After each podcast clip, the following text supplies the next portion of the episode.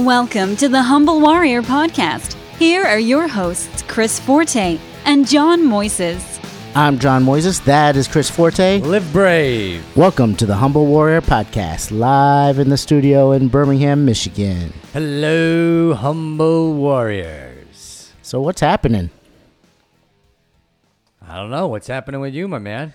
It's hot. I'm, I'm perspiring a little bit. Yeah, it is. It's. I think it's in the 80s. We got all the windows open here. No AC right now. Okay. Is it too hot? Is it too hot in here? No, it's you? good. It's Okay. fine. Right. I think it'll be good because uh, we'll get some fresh air and some Yeah, it's beautiful out. natural background noise. Yeah, exactly. And you know, there's a lot of windows in this place, so this place heats up. I don't know if you know. Like, if you look in there in my kitchen, it's just sun coming down everywhere. Okay. Well, we'll see what happens as the summer goes on. Yeah. Um, later on today, we've got a special guest, Martha Blessing, will be on this show, and we'll talk to her. She's an author, speaker, medium, and medical intuitive. So we'll hear more from her later. Uh, I want to thank everybody for subscribing to the Humble Warrior podcast on iTunes, following us on Twitter at the Warrior Pod, and liking the Humble Warrior podcast on Facebook and Instagram. So I just got your blog post, Yeah. and uh, I actually put it up on the server, but I haven't published it yet. Okay. Um, but I think it's a good topic to talk about today. Great. You kind of talked about uh, failure, Mm-hmm. and as we were talking before the show, we were talking about fear and failure and how they relate. Mm-hmm. So I think that's a great topic for today. Um, where'd you want to start on that? Yeah, because I mean, how this started is I- I've heard the term in the past, fear of failure. Yeah. Have you? Like, you yeah, know, absolutely. some people will go into it. Sometimes with athletes, I've heard it. You know, it's a fear of failure that I strive to be the best. Right. It would be kind of like one terminology. Okay. Um, but I was reading. I've been reading this book, and What's the book? I think it's. It's, I think it's called the War. I don't want to say it's called the War of. I put you on the spot. Yeah. Could I go get the title real quick? Yeah, go ahead. All right, hold on. Okay. Okay, so you got the book. Yep, it's called The War of Art by Steven Pressfield. Okay. And the subtitle is Break Through the Blocks and Win Your Inner Creative Battles. Okay. And the whole book, well, at least up to what I've read, I've read, you know, uh, maybe almost half of it, is about resistance Hmm. and, and how we, resistance is actually the biggest thing in our way. And in one of the, and they're short chapters, but, and, and anyway, one of these chapters, he's saying fear is good. And I kind of agreed with it, but I went a step further, and it's really understanding fear, which is good. Okay. And so it inspired me to write this blog as I kind of put failures and fe- fear together. And, you know, since I've moved here, you know, it's been one big failure after another for myself. Since you moved to Michigan, yeah, uh, the, the Birmingham area. to Birmingham. Okay. Yeah. So I've been, um, i'm glad I can laugh about it. But, you know, it's been three startups Mm-hmm. that, in all intents and purposes, you could say were a failure. And Well, let's start. Let, let's take a step back. How do you define that? What is Good. What? Why is it a failure? Okay. Well, there's a couple. Uh, so I put every failure is a lesson to be learned from. So you Sure. could also say they're mistakes. Does that Okay, make yeah. sense? But to understand failure could also be adversity, and it's purposeful so one can grow. So Okay. am I? So am I answering? Am I helping you answer these questions? Why? I like. I believe these businesses failed for reasons. Sure, but what? So what? For- were- what was the actual failure? Did it? Did it just go out of business? Yes. Did you? Okay. So so the, let's let, let let's do the three of them Yeah. real quick. So the first one was um, a model where we would buy homes from people so they can move up and buy homes from builders.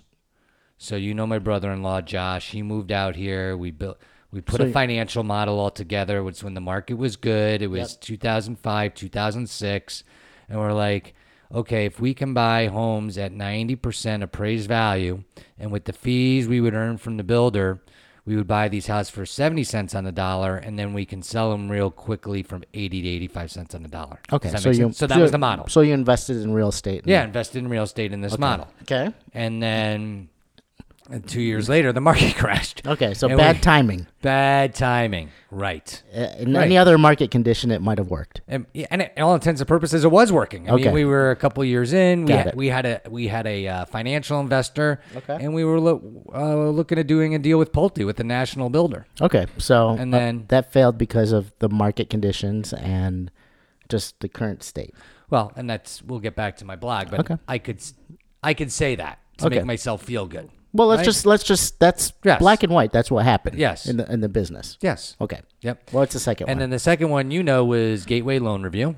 yep. So from there, that developed into a software that you know Josh and I co-created because we saw as we were doing all these properties that we had to relinquish that we had to put all these short sale packages together. Sure. So the market crashed, and then you're like, "Hey, let's take advantage of this crash because people are short selling their homes." Well, we didn't look at it that. We just thought uh, we we came up with a solution to a problem because we would send these packages off these 80, 90 page documents, and then the bank said we lost a page, you can't process it, and what have you. So we said, what if we could design a software that Did it for you? Right. And not only that, before we went into this, we did due diligence. We talked to a lot of loss mitigators. We talked to people at banks. Okay. And then we had actually um, a well known person in the industry that can get us in the big banks, starting with Bank of America. Okay. And so we said, okay, let's do it. We'll invest in the technology. We'll get it out there. And we did it. And then we brought it to banks, and none of the banks wanted it. okay. All right. because you know and that was a learning lesson because we didn't really understand too much of the contracts between the investor and a mortgage servicer and how that worked Okay. and really the banks weren't or whoever you want to point the finger at wasn't incent there was no incentive to get these short sales done Got it. So you built a software to solve a problem for the banks, but it was a problem the banks didn't want solved. yes Okay. yep What's next? so then the next one which you were I think I know what's next. Yeah, yeah.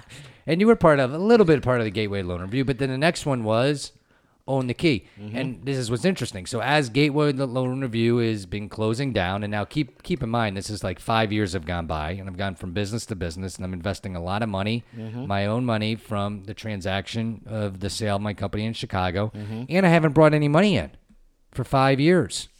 okay. So you know that that could take a, a toll on you. You know, just Sure. You're living off your off your self morale and your self morale. Like, Yeah. dude, I'm going from one to the next to the next, and then your good buddy Chris goes, "I got a guy you need to meet," and you know Matthew. We don't have to get into details of everybody's names, Right. but then we said, you know, uh, based on all this experience, Let's do. let's do because of the market conditions and people's credit were were not what good. Let's put a program together that's not credit repair. Let's work with people where we can help them Fix their credit. fix their credit, to give buy them a some house. education to buy a home. Yep. And then that didn't work. And then that didn't work. and we did that for two, two, you know, two, two and a half years. A lot of money invested, a lot of time.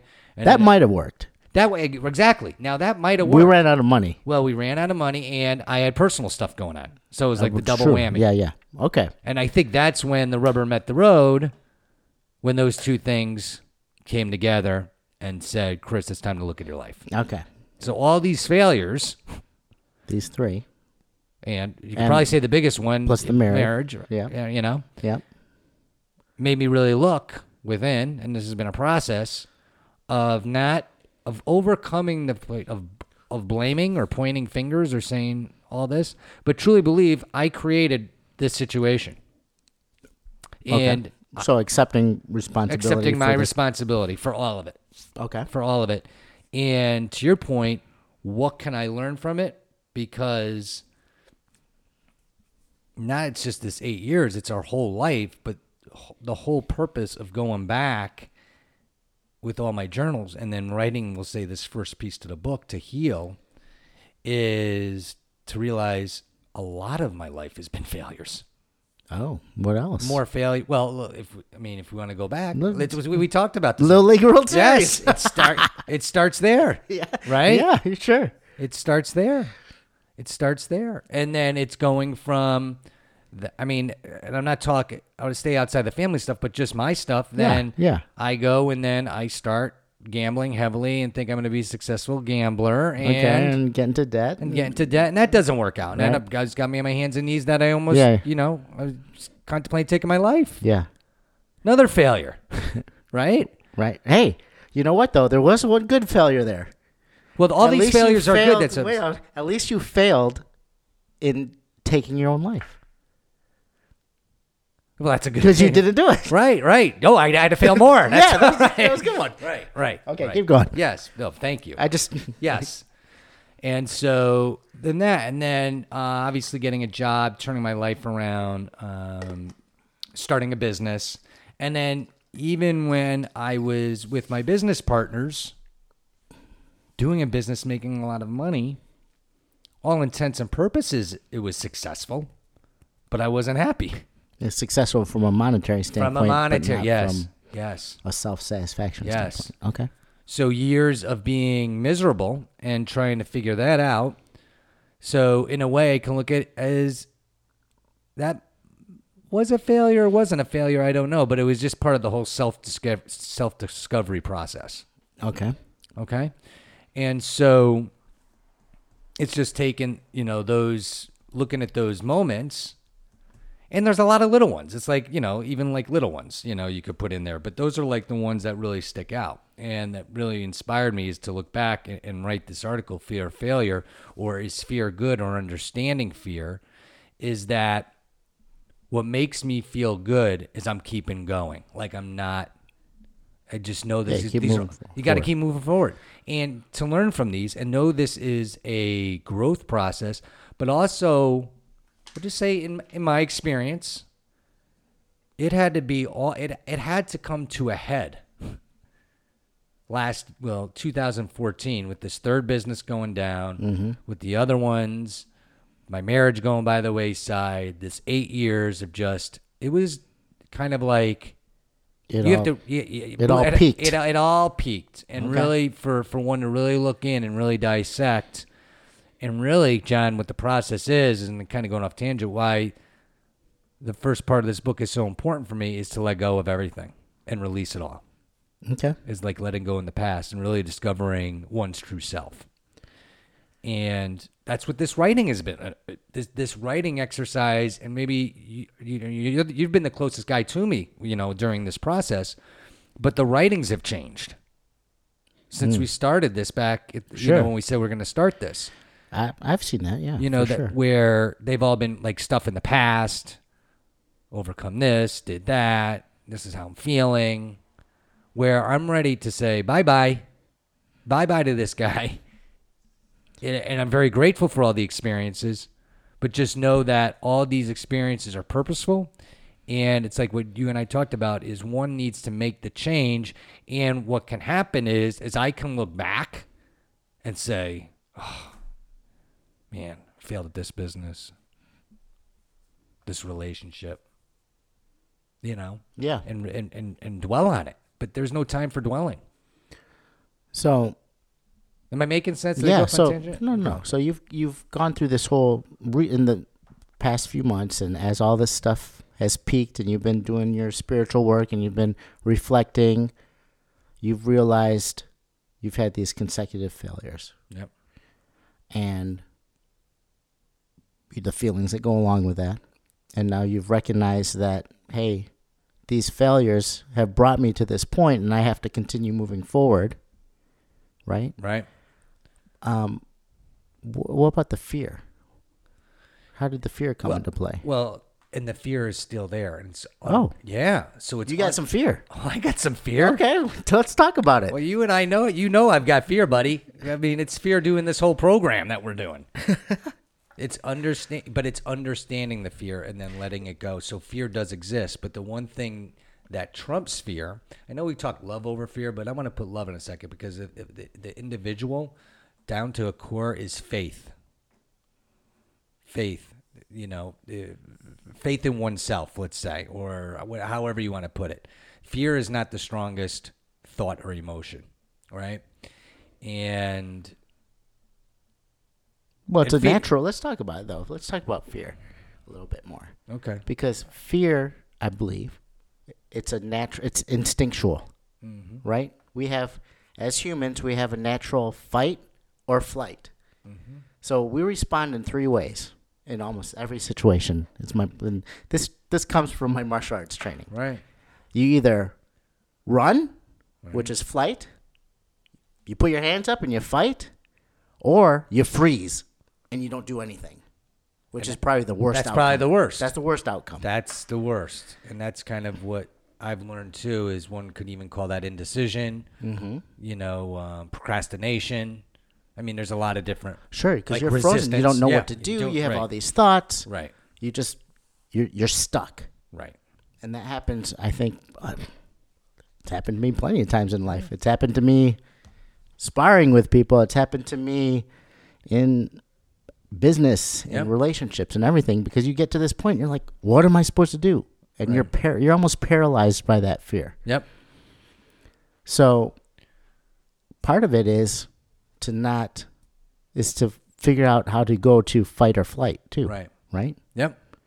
Because sometimes, sometimes it's good to just make some space, run away, move. Right. m- You know, It's healthy, it's healthy. Sometimes you have to fight through it. and they kind of go hand in hand. I think, in a way, too. Yeah. I mean, Yeah. run from it and fight. You know, it could Oh, be sure. they could be over the same thing. You know, Right. you know, and um, so you know you've been down with me on this path, and you know I put this intention list that goes back to December twenty fifth, two thousand fourteen.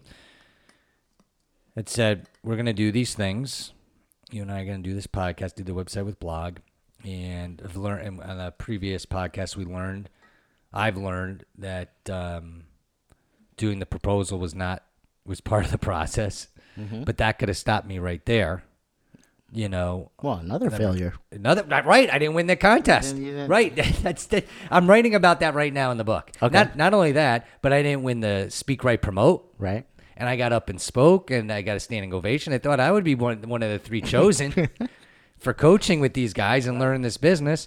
But no, I didn't get chosen there. Man, you are full of failures. Full of failures. you got- it's everywhere. Oh, it's like, dude, I'm in the ring and I'm getting knocked around, and but I'm getting stronger and stronger and stronger because I'm recognizing I'm under standing fear Yep.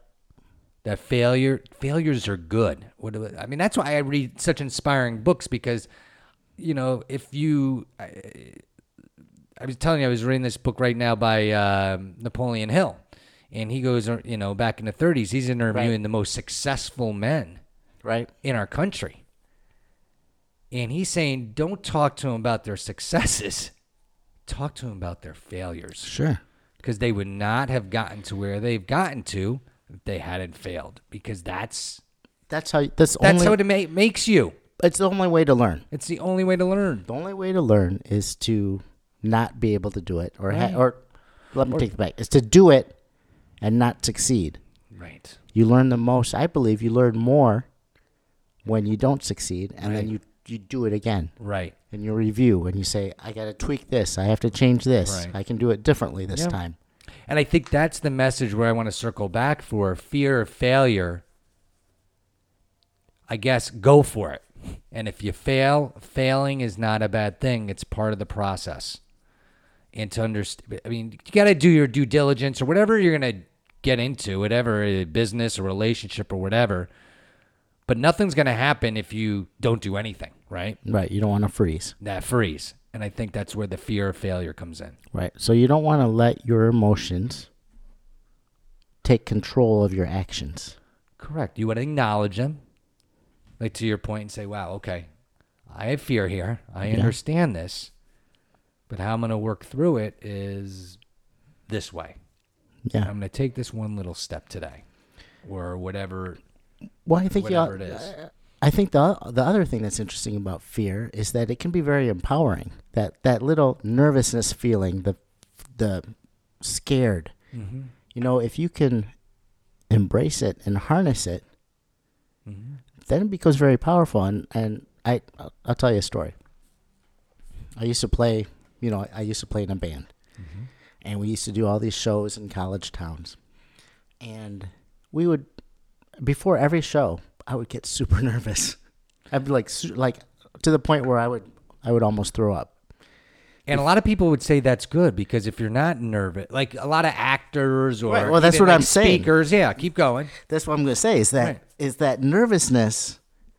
It's almost like when you have that nervousness, if you can embrace it Yes. and and say, "All right, this is great. This is this. I should feel a little bit nervous. right. I shouldn't be that comfortable because Right. the nervousness brings you to a, I guess a, a higher level Yeah. and helps you perform better. Absolutely.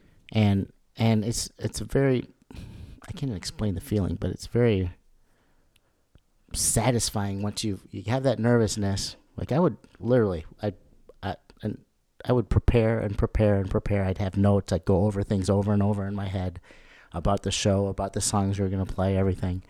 And you know, I'd be get I'd get jittery and nervous before the show, and then as soon as that first chord note is played and everything starts going, you just you just have to go. Yeah. Especially when you're in a band, you can't. Right.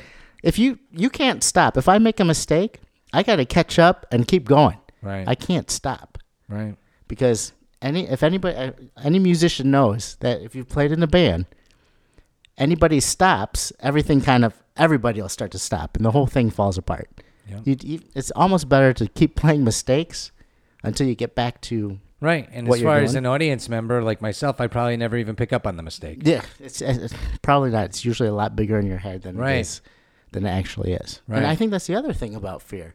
It's very internal. Powerful. It's Oh. internal too. Yes, you yeah. you make things Much bigger than they than exactly is. a lot bigger than they actually are. And from what I'm learning, is most of it doesn't happen. Oh, t- tell me a story. Give me an example. Or, or, like the fear, or maybe worry is maybe a better word. All right. Well, you've like been that. worried about What that hasn't happened. Oh, what I'm worried about? Yeah. That has not happened Yeah. up to date. What? Give me a give me an example of a time. All right, I, so I'll give you an example right now. What I'm battling with that hasn't happened. Okay. okay. Um, this is kind of like our hoop dreams. I always got to come back to hoop dreams. Hoop dreams. You and hoop dreams. Okay. So Who did that? We have to have those on those guys on the show. I guess. we Okay. should. Oh, yeah. If anybody knows those guys, I would love to going, get, or one of going. them guys. Um, okay. So we're going down this path, right? Couple failures, knocking down, not getting the Yeah. you know the, the book deal. Yeah. I can stop. Actually, it's inspired me now to read, you know, to write the whole book. I'm Yeah. halfway done with it. I want to be, you know, I'm chugging away every spare moment I can. Just, I know it has to be done. Um, us doing this podcast and just continuing, you know, doing the website with the blog, putting out there that this is what I love to do. One, two is it's almost like what I have to do. So for myself to stay awake, you know, and not go back to the life that I've let go Okay. and putting out there how can I make a living by keeping my spiritual fitness practice, daily practice, and incorporate that in my life so I could, you know, support, you know, and it comes back to like support my girls, my family, etc. Now, the fear could be in is okay, nothing's coming in, I'm going to be on the streets, I'm going to be homeless. This is your real fear. no, it's not. But that I mean, that that's I guess what I'm getting What's your real fear? What's your real what what? Give Well, me the my real of- fear that of the- the biggest fe- afraid of or worried uh, about. poverty. Okay. You're afraid of being poor. Right. And I am poor. That's the thing. yeah, I feel poor right now. Let's Okay, you say. feel I poor. feel poor. I'm not poor. That's number one. But I feel poor. And I feel poor because of the beating that's been taken, that I've been taking the last eight, nine years. I have not made money. I've tried things. I've invested in okay. things. So you made a bit, bunch of money, and since then you've just been spending it Yeah, and I- for the past nine years. Right. I don't like to use that term. Well, I've been but I spent- but yes, yeah. yes, yes. But what a gift that I had that, and so that's the you know to to get to this place, and John, that's what I've had to look back and say I've been in worse situations than I am now, Mm-hmm. and it's always worked out. And it's something that I haven't been able to control. It may come out of left field or what have you, but truly believe that what we talk about here in spirituality or whatever one's belief system, universe and God has your back. Because when I did go back to the workplace, and I'm writing about this, when I did go back to the workplace and got a job as a, you know, a, let's say an enterprise sales executive, I was making good money, Okay. but I couldn't be with my kids the way I wanted to. But more importantly, I couldn't keep up my spiritual fitness practice, which is at the core Well, I think that's one of the hardest it- things for right. everybody to do. Well, is That to would- balance Well, and yes, the work, like the the Yes. every day. How am I going to make money, make a living? With how am I going to? well, and can I Feed get- my soul. And can I get to that? Yeah.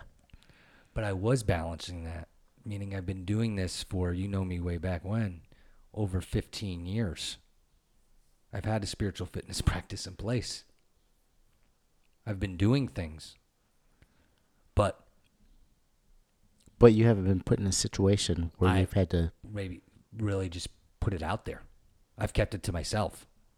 Well, I think And so I'm going to go back to heal, grow, and share. This has been a healing process for me, growing process. And now it's time to share all these experiences and not know where it's going to go. Right? And podcast is one of those avenues. And put out there that by sharing and just being honest, that something will come out of it in whatever manner so we can continue or I can continue on this path and stay on this path and do these things. And I'll give you an example. It's you know, I went and took a meditation course. I'm doing that. And next month I'm, I'm doing a uh, yoga teacher training course, which is going to be 200 hours of, in, you know, uh, yoga every single day for a month. And it's the world I want to be part of. And yeah, it is that balance of figuring it out. But I, this is where you have to be careful because I'm not telling anybody what to do. I that's why I had to examine my journey.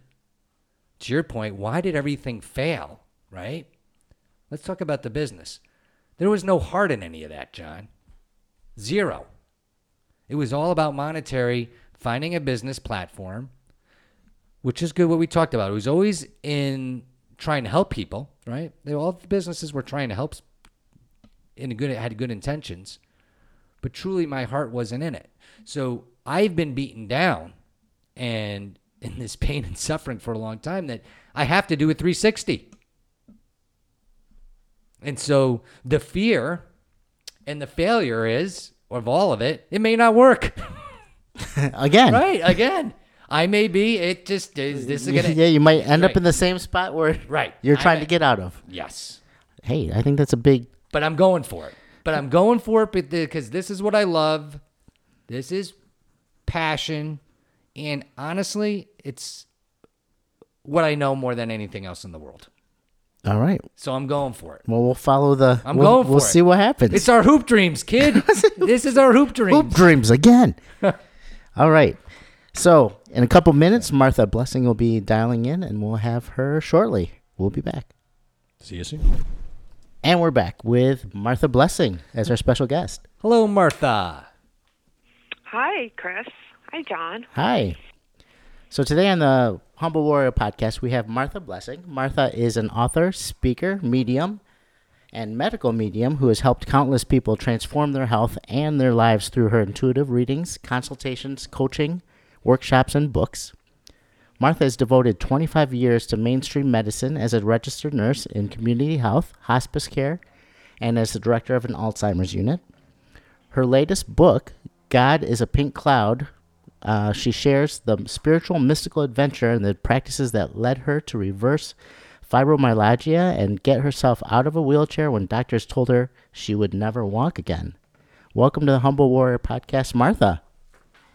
Thanks.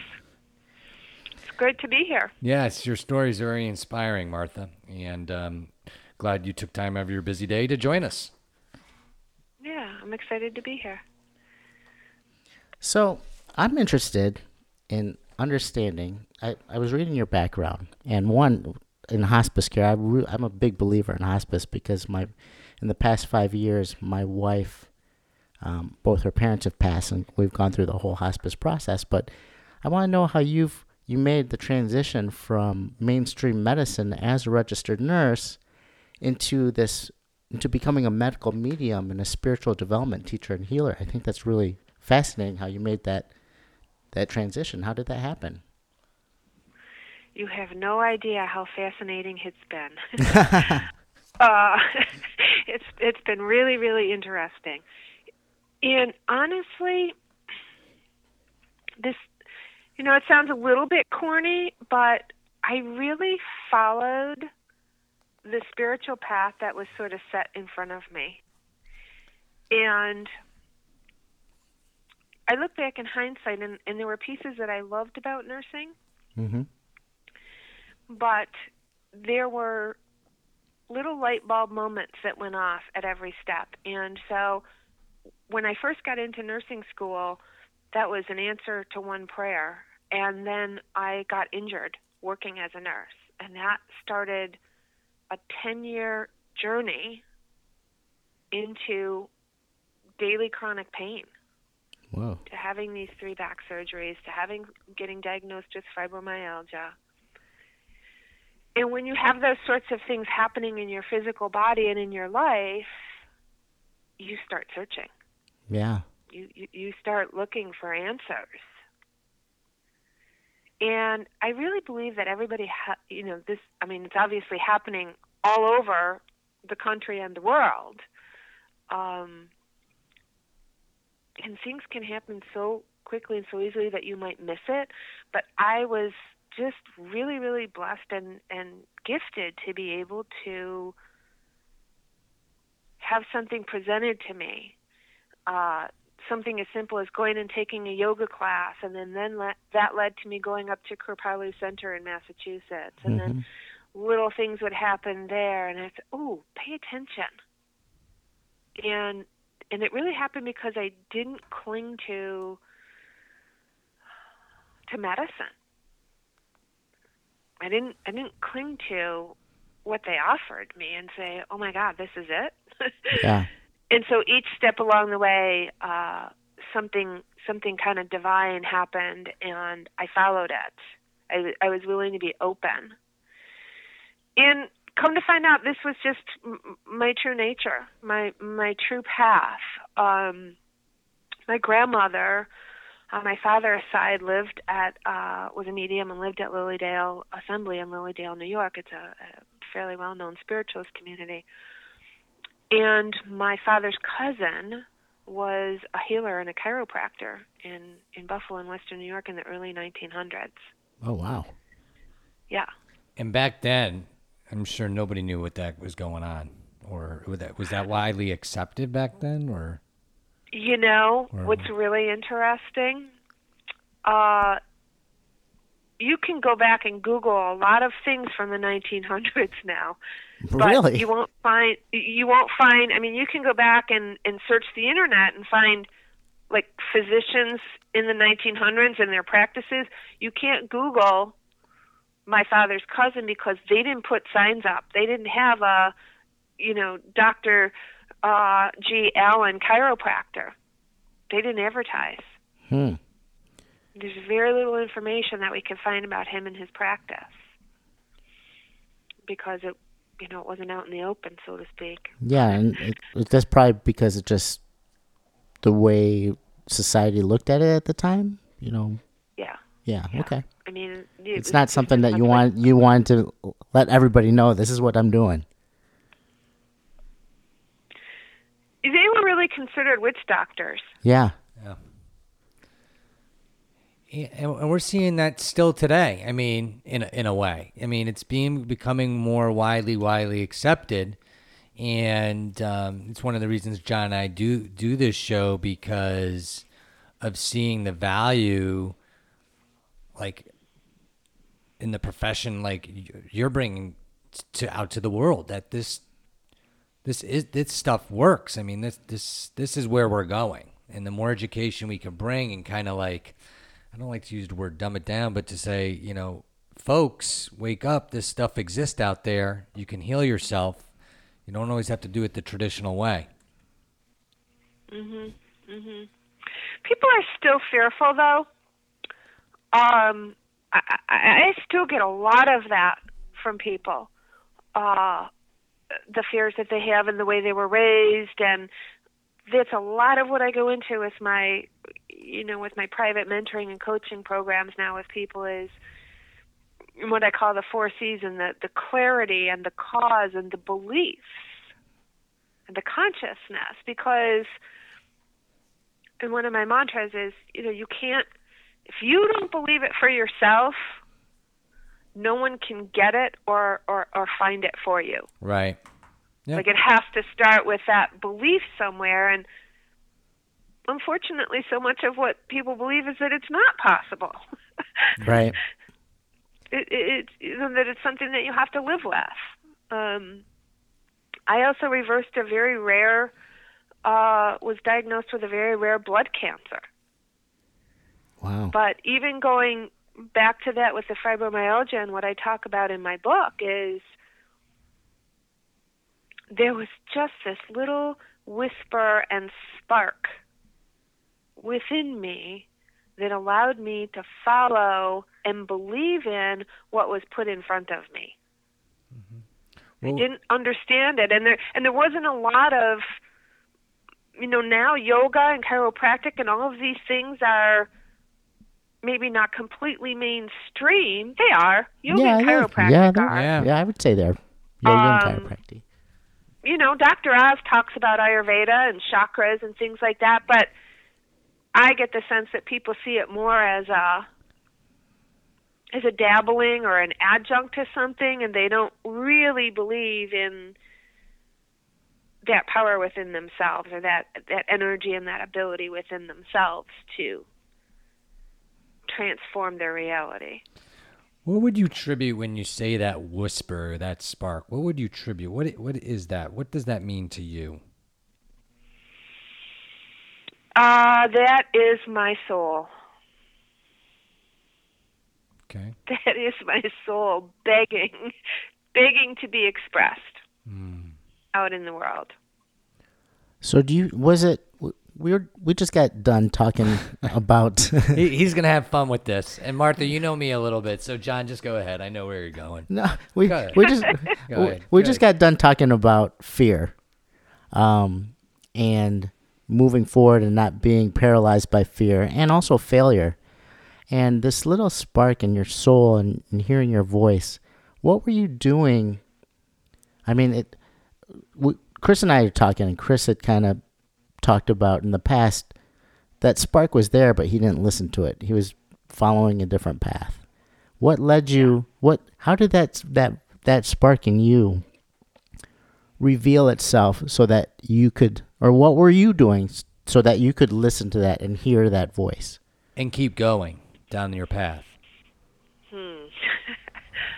um you know it's funny i have uh i have a georgia o'keeffe quote hanging on my wall and it says i've been absolutely terrified every moment of my life and i've never let it keep me from doing a single thing i wanted to do Wow. Hmm. and it that really truly I had to get into I was so unhappy. Yeah. I was so unhappy and so emotionally void. Like how is this my life? Yeah. you know how how is this my life? How did this turn out this way? And I like I just had to have answers. I had to I had to know I guess when something was presented in front of me, I didn't know. I had no guarantee. Uh, My fear was a choice between staying stuck where I was, couldn't moving forward, Mm-hmm. couldn't be any worse than where I was. Yeah. That's- I mean, that sounds kind of awful, but Why? Well, it's, it, after go ahead. after a bit of time, when that happened enough times, and in the beginning the investment was kind of small. Right. Oh, I'll just go step over this way. A little, you know, it's only it's only one step, mm. and it really always is only one step at a time. But we we think we need to see. You know, like if you're going if you're going from New York to California, you you can't see from New York to California. You can only see from you know New York to Ohio. Right. It's just these little, and so the the fear, truly, the fear, as I see it, is that God, Source, Spirit, Holy Spirit, whatever, wants to do us in. Oh, It's not having trust right. that it's going to turn out okay and Right. that it's a benevolent good thing that you that you're holy and divine and your soul is and that there's a plan for you Right. and that what divinity wants is way greater than anything we could think of I think that's really interesting because I, I love your analogy about if you're traveling from New York to California because so often we want to know where we're going, what how are, what's in front of me, and it's further down the road and the things that you can't see, I, but you want to see it. I want to see California. I want to see those mountains. I want to see the ocean before I even get there. And you forget about that path that you have to take and see everything that you're on that road before you actually get there. We kind of dismiss that because uh, for some reason in our society we got to get to the end. We got to know where we're where we're going to end up before we even start the the journey. yeah hurry up and get there Yeah. And you said another word that that's very dear to my heart that, you know, as we go down this path is trust. And there, there's a quote that I like is be your truth and trust that all is in divine order. And I think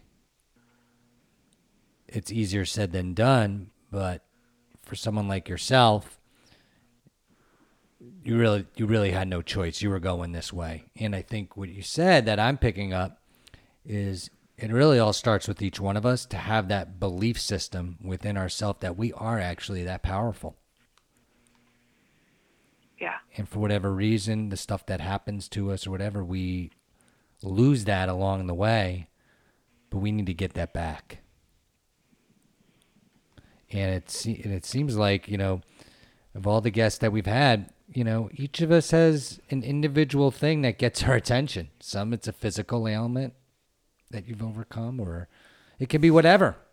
But I think it's just, I think when it, what, it- what's music to my ears, what you're saying is, you know, something brought you to where you said, you know what, I'm unhappy and I've had enough.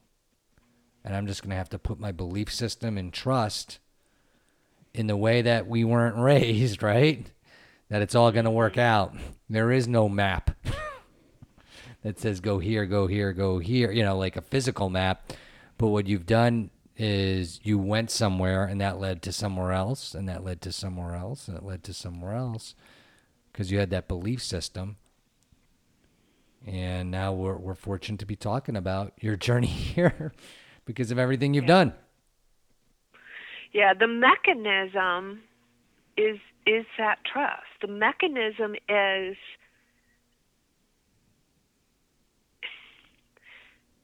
I I talk about and teach about the experience of us being in our physical bodies and on, on several different levels. Number one, what you know, for me, my path has been because I came through nursing and Western medicine, and that you know my ancestors are on that side of it.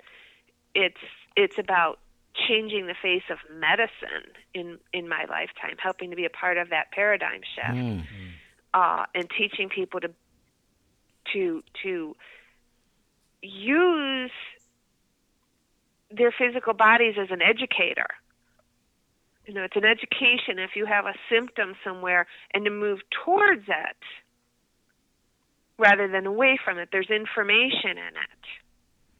And that's Right. one of the things I learned, you know, in that in that process with with pain and back surgeries and was to move forward and to listen and to get the message that message and could lead me to where the next step was or where I was you know falling down so to speak and we spend so much time thinking that the brain is the master organ that should be making the decisions but it's really you know we have choice A or choice B on any given day or moment or or when there's a dilemma or a choice to be made and we can make that choice better by tuning into our physical senses and seeing which I used to teach people in my store when they'd come in they they couldn't decide which crystal to buy, you mm. know. And Yeah. I'd say I'd say, "You know what? Just stop looking at them. Stop they sit there with their eyes and their brain focusing on it. I can't figure it out. You know, which one? I said, you know what? Close your eyes. I said, first of all, give me those stones. Close your eyes. And just take a couple of breaths. Just take your mind out of the process. Just stand here grounded for a minute with a few breaths. And I'd give them back the stones and I'd put one in each hand. I'd be like, close your eyes and just stand there and breathe.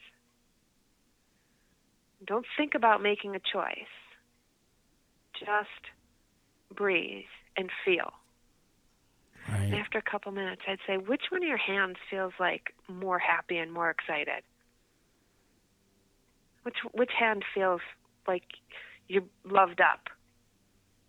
And they go, oh, this one. I go, well, then that's the stone for you. Right. That's a great story. I think, you know, it's a perfect illustration of the challenges that that we kind of face every day in that we are so accustomed, I know I am. I'm so accustomed to to facts and figures and black and white and things that are very tangible and that I can touch and I can understand. And when it comes to understanding ourselves and our senses and our emotions and our beliefs, it's something that you can't really, you can't, it's not tangible. So it becomes, it's, it's almost like this abstract thing that becomes difficult to comprehend. And then you, you say, what I do a lot of times, say, all right, well, if I can't understand it, I'm going to find the understanding for it. I'm going to find the real answer. And sometimes it just takes, like you said, Martha, in this in that example you gave, just feeling it.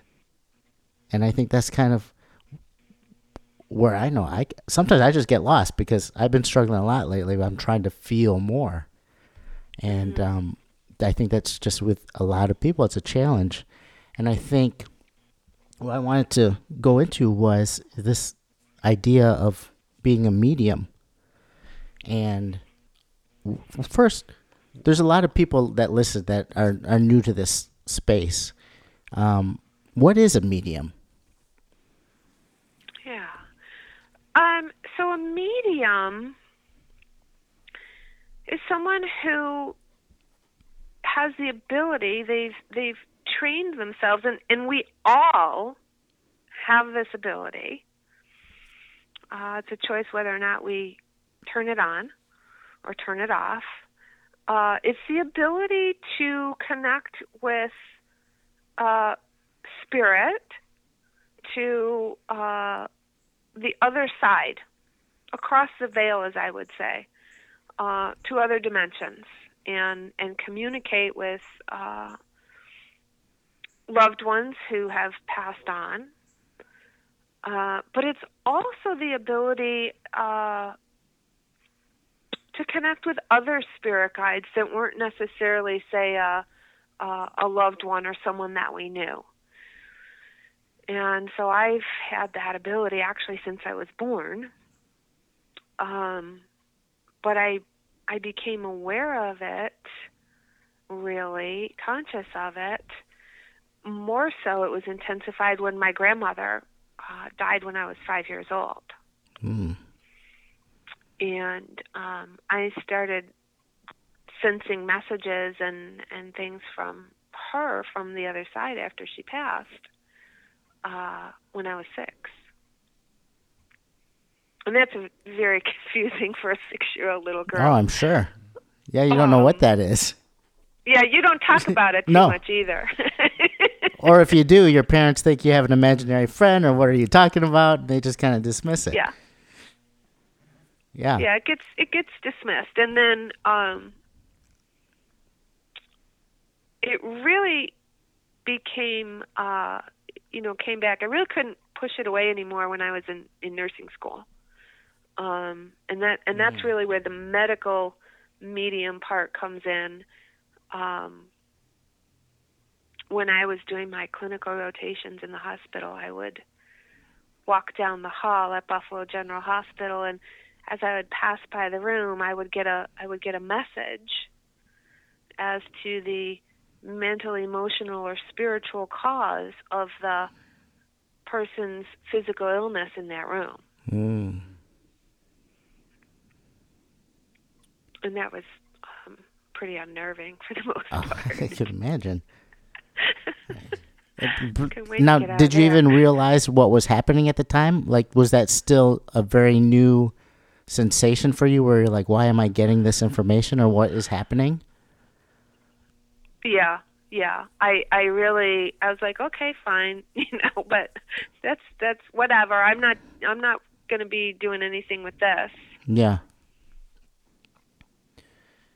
There there was no inclination for me to do anything with it or and that's that's really truly part of you know what what happened in my path and my healing journey was how my book got um the title God is a pink cloud was I was I had been hearing voices and I had you know been seeing colors and seeing auras and different things for a while but it really started intensifying and I started getting just more and more messages and seeing more and more things and I was sitting in the um in my neurologist's office in a wheelchair and he looked at me and he said you know I'm sorry we know I'd already had one back surgery and um I described this this week of really it was like a mystical spiritual movie that I was producing, directing, and acting in when I, I, I sneezed in the shower one morning. That's what happened.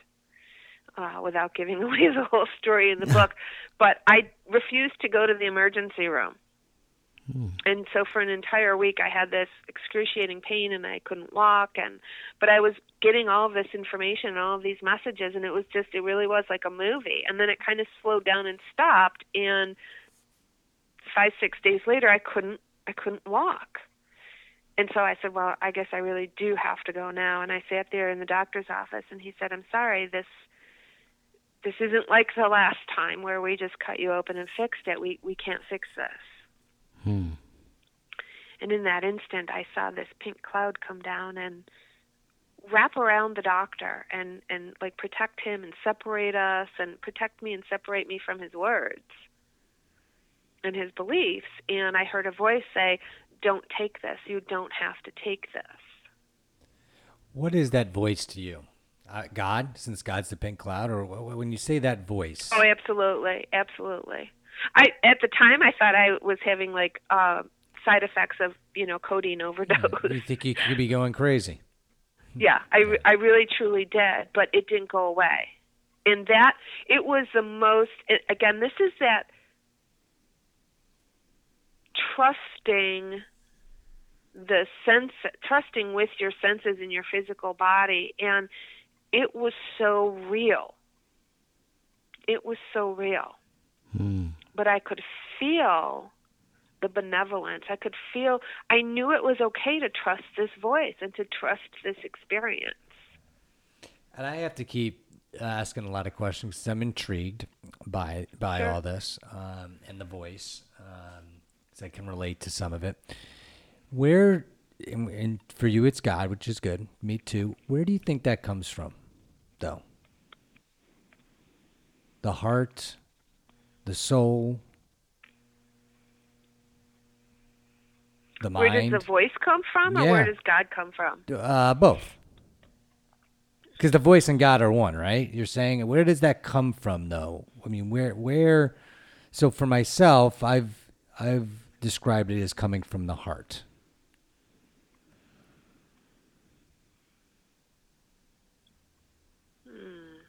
Um,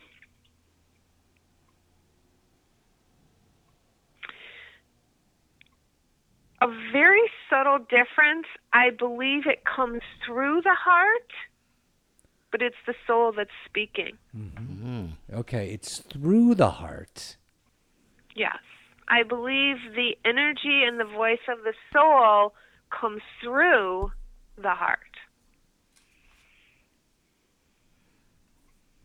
Cool. comes out of and you know and through the heart so that you know when you know that it's the soul that's speaking you know that it's it's come through that vibration and energy and consciousness of the heart and that that is your God self, your higher self.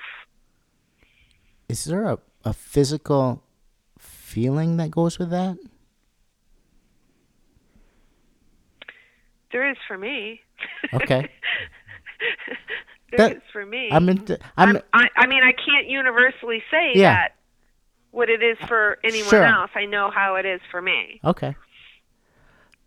Because I always wonder, I do a lot of thinking. And sometimes I, I don't know what is kind of a voice versus my voice just in my head saying, this is where you're going. And I think it's a hard thing to separate between what your what your mind is telling you versus what your your soul or spirit is telling you. And yeah, I would. What I was just gonna add to what John was saying, and maybe this is what I like hear you at Martha is, I think you mentioned kind of like when you're in the hospital and that pink cloud, that that voice is just so profound. You know, it's you know it's coming from a higher place, and I think I don't know. I could just go from my experience it's so profound and so powerful that it's like you love it and you want it to be with you all the time, but it's just not. I mean, that's from my experience, but it will, it comes, it comes. And that's why I was kind of go to John's point is I think the voice, though, sometimes maybe we misinterpret the voice that's coming from the mind or the brain or, and how you distinct those two. But I think there is a big distinction. I just think because one is so profound over the other that, you know, it, I mean, to like you and I were saying, is you you, you think you're going, you, one could think you're going crazy. mm-hmm. Oh yeah. And, you know. But I You know, when I sat in that room that day, and and what I can say about uh, experiences, I mean that was many years ago. What I can say about experiences, even like around cancer, um, which was m- much more recent.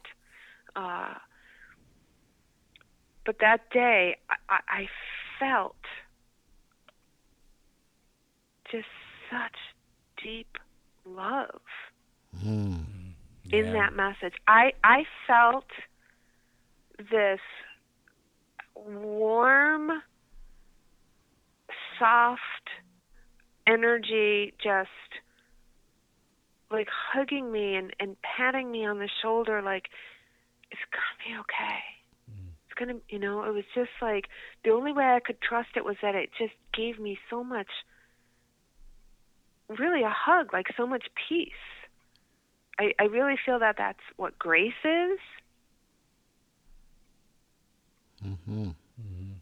And I, I just, uh, I was like, okay. Hmm. Because, again, what was, what was the alternative? like, here I was again in this really crappy place. Right. Yeah. you know, so do I want to listen to the doctor? Right. And believe that, or do I want to believe that there's really something different than this? Right. I mean, what's my what's my risk? Right. Right. Right. What's my risk? My risk to to not believe it is to sit in this wheelchair the rest of my life. It was kind of a no-brainer,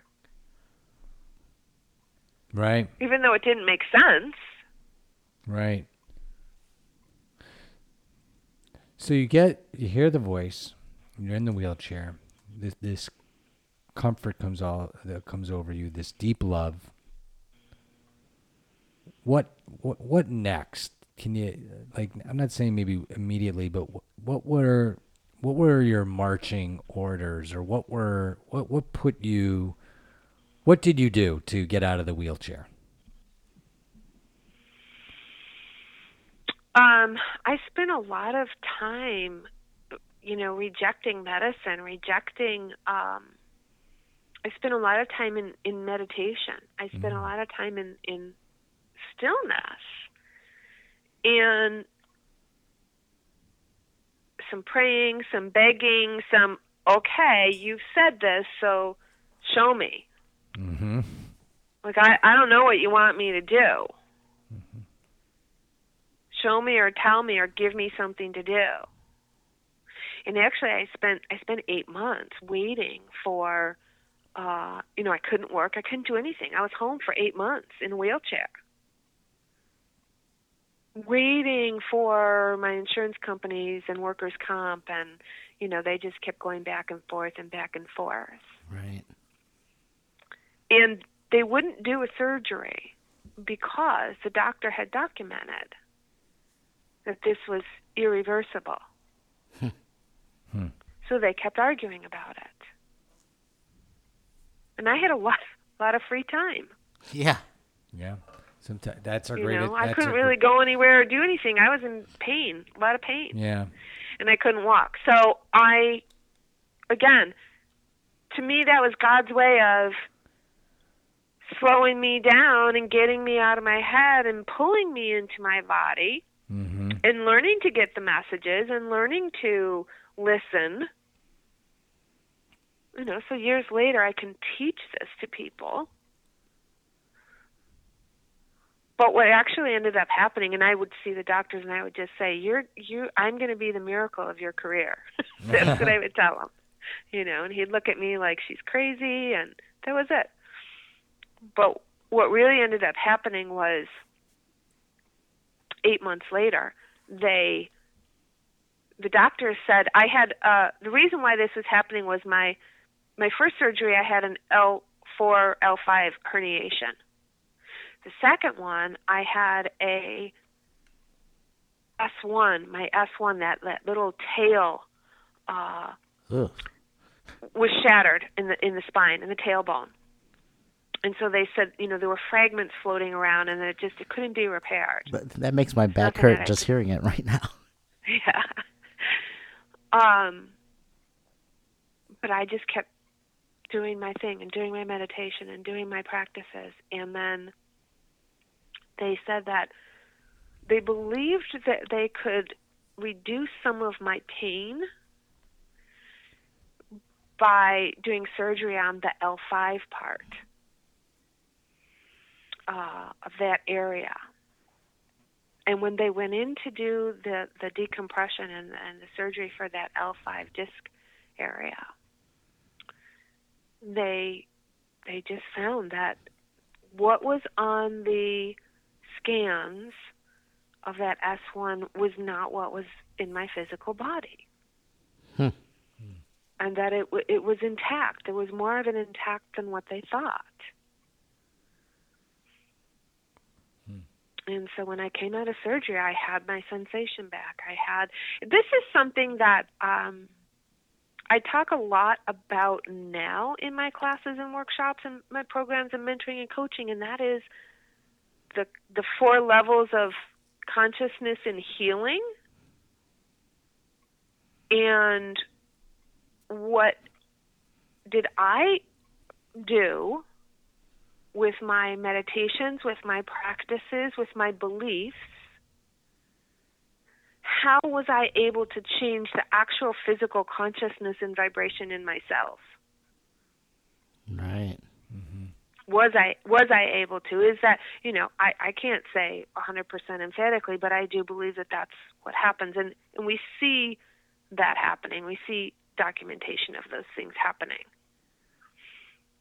mm-hmm. despite Western medicine not really wanting to go there. Right. Yeah. Um, even even because again, it's like you say, the black and white. Right. yeah. That that their world is black and white. Right. There's science and so behind the black it. and white X-ray said this is how it is. You know, in a lot of way, that could be how people approach life too. Black and white. I kind of use sleepwalking through the day or being awake and being present. I find your story very inspiring. Um, and I'm thinking about like other people we've had on, on the podcast and kind of relating it to my own story. And what's unique is we each have our own story, but it's interesting how God or whatever one's belief system wants to get our attention. through some of us, through the physical body, through me, which is it goes with the show. It's like for the last eight to nine years, I failed uh, three startup companies. Uh, I lost a marriage. I mean, God got my attention, and I was not going to go back to the way I was living. And in a way, when I stopped everything, that was kind of like my wheelchair to figure everything out. I mean, that's what makes this what we do just actually unbelievably and cool. It's because, like you said, we all have this intuitive or whatever it is. It's are we are we choosing to listen? Are we choosing? If B, if you're at the place of wits end or unhappy, are we choosing to give ourselves a timeout? And if we don't give ourselves a timeout, someone's going to do, or God, or whatever you want to call, is going to give you that opportunity for that timeout so you can live out your life and live out your purpose and have a purposeful life. And it seems like that's what's hap- happened to you. So, so the message I got right when you said that was it's not a timeout, it's a time in. Oh, okay. right, and, right, and what right. we're actually what we're actually doing is spending most of our waking hours in timeout, Hmm. Interesting. not plugged in. Got it. Got so it. the wake up call is that we're getting plugged back in. Yes. And what I like about, and I'm, I'm just going our stories to our stories, because what I liked about what I heard is when you're in this place, you already had practices in place. And that's kind of, you know, our theme here and what we're trying to educate people is spiritual fitness. So you had prayer to lean on, you had meditation to lean on to get you through these difficult times. And what other and that and that's what's going to lead to kind of the next question, Martha, is what it what are your daily practices? What are your daily spiritual practices or rituals or whatever you want to call them that would say keep you in this time in way of life? Yeah. Uh, I am so, so, so lucky and blessed to have created a life around spiritual practices. And um, I had one of my friends since I, I sold my store a year ago, and she's like, Wow, you have such freedom and you still get up at six o'clock in the morning? And i'm like yeah i'm up at six o'clock. She, she can't imagine why i would be up at six o'clock when i don't have to be. And it's like because i i number one i love those those wee hours of the morning and and it it's a sacred space in what the universe is you know the switch from the from the moonlight to the sunlight and the, and the change in that. So i'm up and i'm you know having my hot water or hot tea or you know something to get me going. And i'm in my meditation room. I you know i have a whole room devoted to that sacred space. And the energy is just beautiful in there. Um and i and i talk about that being in the beginning. I learned about yoga. I learned about meditation i learned about prayer and it was a discipline. I had to discipline myself to do it. And eventually when i realized what i was really doing having that sacred relationship with myself with my soul it became a devotion. That i want to do it so every morning i'm in my room doing um i'm i'm always doing a mantra of some kind and um I I sit in meditation. I can sit there for hours. It's hard for me to understand when people say they can't sit and they can't do it because I that's my place. That's my connection that allows me to walk out of that room and walk out into the world and stay centered and grounded in my physical body and my presence and the truth, my truth. Mm-hmm. As I go out in the world, because what I see out in the world is different than what my reality is. in a lot of ways when I see people living with pain, when I see people living in crisis. Mm. So that's what holds my North Star. Uh, my yoga practice, and being out in nature. You mentioned um, you're the first person I think, and John, correct me if I'm wrong, but you mentioned something that's at the core of my practice that I don't think we've had another guest talk about this, but prayer and what that means. Because I think people, you know, I, how did you teach yourself to pray, right? Because, you know, I don't think, you know, people, I mean, when they hear prayer, what, what, what does that mean?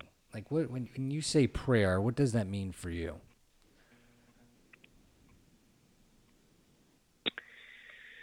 You know, that's a really good uh it's a good question because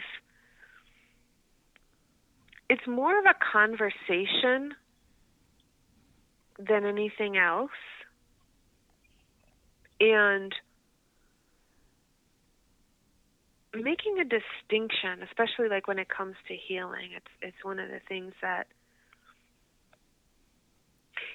you get on social media, get on Facebook or wherever, and I, especially my local community. You know, I've been in this healing community for 30 years, and people will put up there such and such, you know, prayers. Please send prayers. Please, please send healing. Mm-hmm. And I think to myself, you're already healed. Like they're they're praying praying for healing to a God or a source that doesn't even see them as sick. You know, so it, it's a lot of times prayer I have found for a lot of people tends to be and I was actually a prayer chaplain two different two different times in my life. And sometimes the prayer only comes in desperation. Right. The prayer only comes when there's something wrong or there's confusion or you know, I don't know what to do kind of prayers versus having a conversation with with God and and that divine energy on a daily basis. And to me it's my my prayers are most often about being aligned with the consciousness and vibration of the one heart and the one mind. That I'm I'm being aligned with what that truth is. Mm-hmm. Yeah, at the center, at the core center of my practice, that is at the center of my practice. And it was interesting because this came in first before the other stuff meditation, yoga, reading, writing. The first thing that came into my practice was uh, at the age of my mid 20s was I, I do the rosary every day. And been doing that been doing that for 20 years and I think you said it and head head on of what prayer is really all about. And for me, which started off as a discipline and just to do it and just to keep me on the path, eventually turned into conversations and a relationship with one may call source or God. This is totally from a non religious perspective. But mm-hmm. it would mm-hmm. first start off as a discipline and then again building into a relationship and then it's gotten to the place when you do know where that voice come is does come in you know it's from source or god or universe whatever it is and um, i think if you know the education or something that just hearing this conversation with you is that's the play i mean that is pro i mean the easiest place to start it's just not knowing how to do it, right? Meditation, people get, you know, intimidated by that, you know, sitting for hours or breathing. Prayer, you can do any time of day, anywhere. You can do it walking, you can do it sitting, you can do it, you can do it on the toilet. I mean, you could, you you could do it wherever you need to do it. But I think what you brought up is a good point. Is I think prayer is the way it's been maybe taught is, oh God, help me. I need to help with the situation, which is fine. But if that's the only time you're using it, then are you really building that conversation piece or however you want to do it, or really tapping into the source? It would be like I give the comparison of you don't see, you know, your friend Sally for six months, a year. You don't talk to her, you don't call her, you don't get together for lunch, you don't ever see her. And then all of a sudden you call her one day and you go, Sally, I'm having surgery. Can you take me to the hospital? Right. Yeah. Right. You know, like how she might, she might, but how likely is she to do that because you have not been connected to her for six, twelve months? You don't. It's because you don't. Not because she doesn't want to, but the connection, the energy, the the vibration has not been there. That's a good analogy. She might not even remember who you are. You know. Right. right. Right. Especially if she knows billions of Right, people. right. I was gonna say because uh, you know, Sally's pretty popular. Yeah. Yeah. So it's it's really about again developing that friendship with the God that lives within you. You know, ha- wanting to have that friendship Right. Mm-hmm. and not. This is again what I'm teaching is the answer's not outside you. The answer's inside you. Right. But you're never going to get it if you don't have a relationship with that inside you, And I, I am, with yourself. and I'm so glad you brought this up because I think this is part of when we talk about spiritual fitness and building a team. Okay, and this is going to go into my next question for you. Is sometimes, you know, it can be easy to say, "Oh, you just have all the answers within," right? But sometimes we need help getting there. And, you know, John and I have talked about this, and I've kind of shared, you know, kind of my team around me of, you know, holistic professionals that help you get to that place for whatever reason, you know, because we need sometimes information from people that can help us connect there. And, mm-hmm. and I, and that's, correct me if I'm wrong, but I think that if someone's building a team, you could be a good team member in helping someone do that in part of your services and your teaching. Am I correct in in that? Absolutely. That that that. You know, I'll tell you what I did for for years. I I I got out of that physical pain. I got out of the fibromyalgia. I got out of all that, and and you know how I did that and how I came through it was all these pieces were revealed to me, and I ended up uh, doing a lot of different trainings, uh, becoming a, a certified healing touch practitioner. I was a clinical Ayurvedic practitioner and had a wellness center, and did all of this and saw clients for for many years. And how I got to what I do now and and why I do it and the way that I do it is because for so many years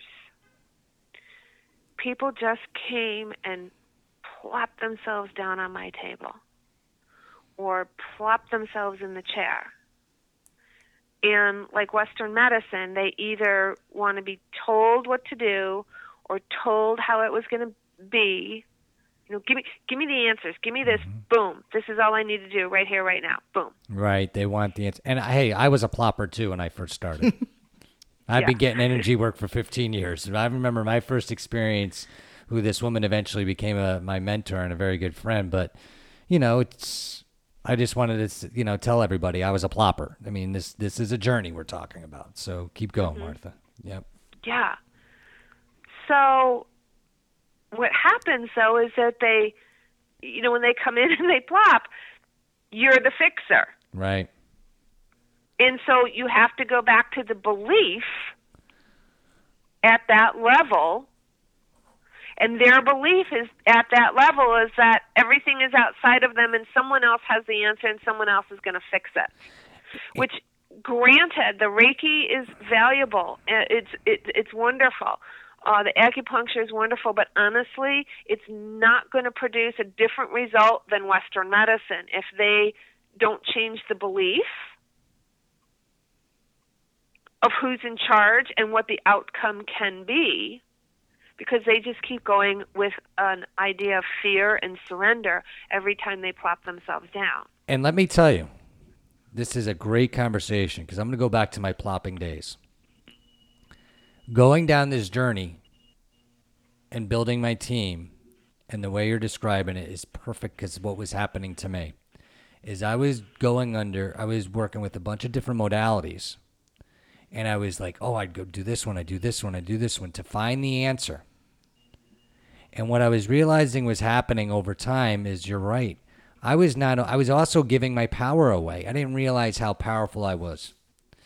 And the, the professionals around you, any this is and I think this is what's important because what you said, and this is what John and I talked about. How do you find somebody that you really want to work with? And I think what well, I'm telling you, anybody right now, now Martha, you're going to give your information here shortly, is I would recommend Martha because you're coming out of the gate saying to the person, you do have the power within. And I'm just a teacher or healer or whatever, you know, one calls themselves to help you get there. And I think when someone's going down that path to change or or maybe look at like trying this type of um, this path or holistic healing, whatever you want to call it, is this is a journey. The spiritual journey, it's a journey. It takes time. It's not a quick fix. And if you find a professional that is telling you you have the power within and they can help you, that's a good start. So, and I guess that's going to lead to my next question, Martha. You know, we have listeners all over the country, men and women. Do you do stuff over the phone or are you just seeing clients in an office or how do you work today? Um, actually, most of my work is over the phone or via Skype um, I'm very, very blessed to to have gifts and talents to be able to uh, do readings and to get information. Doesn't matter how far away somebody lives.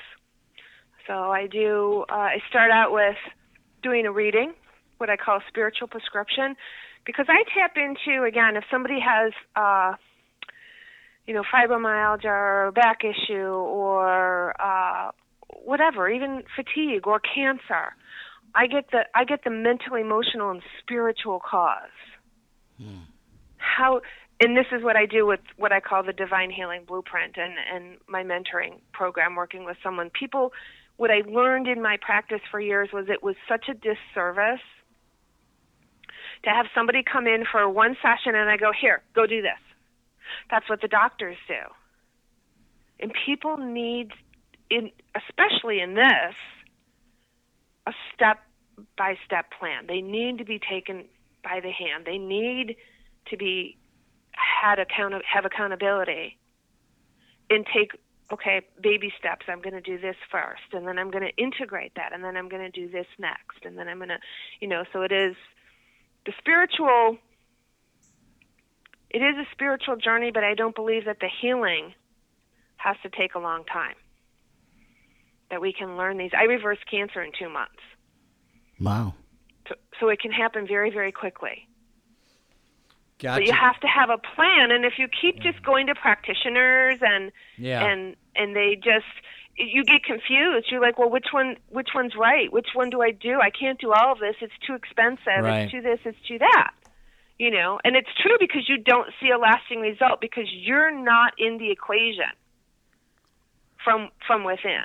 Right. Right. So that's where I start. I start with readings um, with people on the phone, and, and then we go into getting clarity. Where am I now? How did I get here? And where is it that I want to be? If I if I'm not where I want to be, where is it that I want to be? And having that definition, you wouldn't just get in your car and start driving to California. You would make a plan. The people really, where I found where people were falling down was there was no plan. Right. Right. So it's it's getting that clarity, getting to the cause, getting to the consciousness and the vibration and how do I shift this? How do I shift this vibration or this consciousness? And then having having the courage, having that courage to stay accountable to yourself and stick with it. And I do find a lot of people, you know, that's why I start with that. I, I use it against them. I absolutely do. because in the very beginning, we set our goals. You set your goals.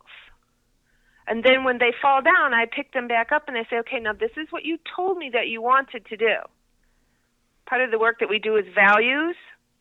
Am I, if these are your top five values, when you make a decision that isn't based on your values, you're going against yourself. Right. And then you're piling guilt and shame on to an already bad situation. Right. So it's having somebody there that, you know, lifts you back up and reminds you of what you said you wanted according to your values, according to your plan, mm. and getting you where you need to go, where you want to go. That's great. So, Martha, if our audience wants to get in touch with you, what's the best way to do that? Uh, they can go to my website, marthablessing.com. Okay. Or they can email me, martha at marthablessing.com. Awesome. And we will post that link on our on our podcast page and as part of the show notes. And um, it was a wonderful conversation. Thank you so much for being on our show. Absolutely, Martha. Thank you. I, yep, yep. and we will, enjoyed it. Absolutely, and um, I know we'll stay in touch, and um, you know, would love to circle back at some point and get you back on the podcast and hear how everything's going with you. Awesome. Sounds great. Great. And if you want to be online to know when the next episode of the Humble Warrior podcast is live, you can subscribe to the Humble Warrior podcast on iTunes, follow us on Twitter at the Warrior Pod, and like the Humble Warrior podcast on Facebook and Instagram. And can I add something, John? Just out of the blue, okay, not planned. Yeah. Go yeah, with this. Yeah, go with it. Listen, these stories that we have are very inspiring. You know, like Martha, we had your friend um, Pat. Pat. Yeah. If to any of our listeners out there, if you have a story that's inspiring that you've overcome and you want to share that with us, where could they where could they email us, John, to see if we can get one They can email you at chris at chrisforte.com. Great. Because we're looking for these are the stories that we need to hear, people overcoming obstacles and doing it a different way that maybe we weren't taught. So if you have a story you want to share, email me at chris at chrisforte.com and we'll do we'll do what we can to get you on the show. All right. Until next week. Live brave. Join us next week for the next episode of the Humble Warrior Podcast. Subscribe to the Humble Warrior Podcast by visiting chrisforte.com.